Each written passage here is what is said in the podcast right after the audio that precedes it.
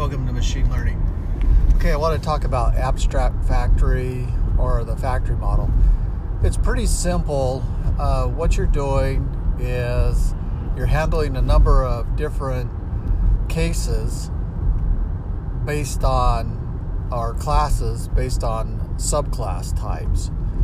So, for example, you could have a provider factory, and it's a, defined as an abstract class, and then you can um, create specific types of providers. And the way you would do that is probably a, you can have it either on a uh, look at a generic type or pass a parameter. So if you, for example, if you used a generic type, you would get the type name, and then based on that type name, uh, you would instantiate the concrete class. And since the abstract class um, is the base class, then you could uh, match that base class to as a, a parameter, and then you could call you. So you could have specific uh, values that you override in that subclass, and that provides that those uh, that functionality, and uh, the functionality um, allows you to have lots of different uh, um, subclassing. So the the goal is to create more extensible capability without having to do much refactoring. And so that's the value of the abstract class. So one one um, other way is to have a base class, and then you have sp- different types of factories, and they're producing uh, various types of objects.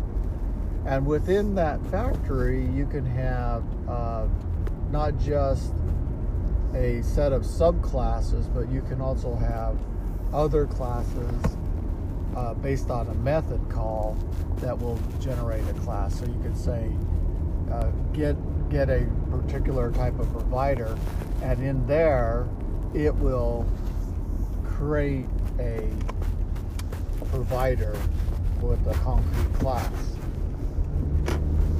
Now, as I started thinking about why would I want to do everything from a factory, well, the factory model is pretty good because you can Um, either create objects by method, or you can create objects by subclassing.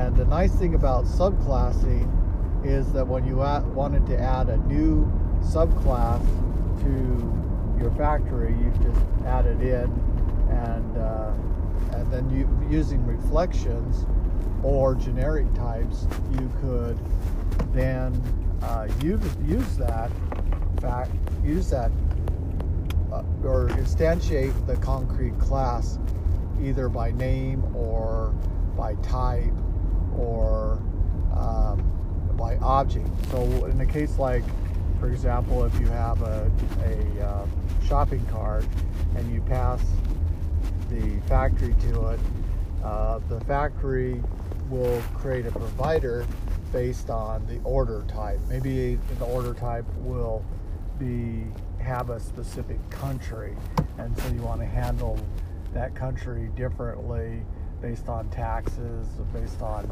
uh, capabilities for that country. So uh, you would then have different types of providers based on the country.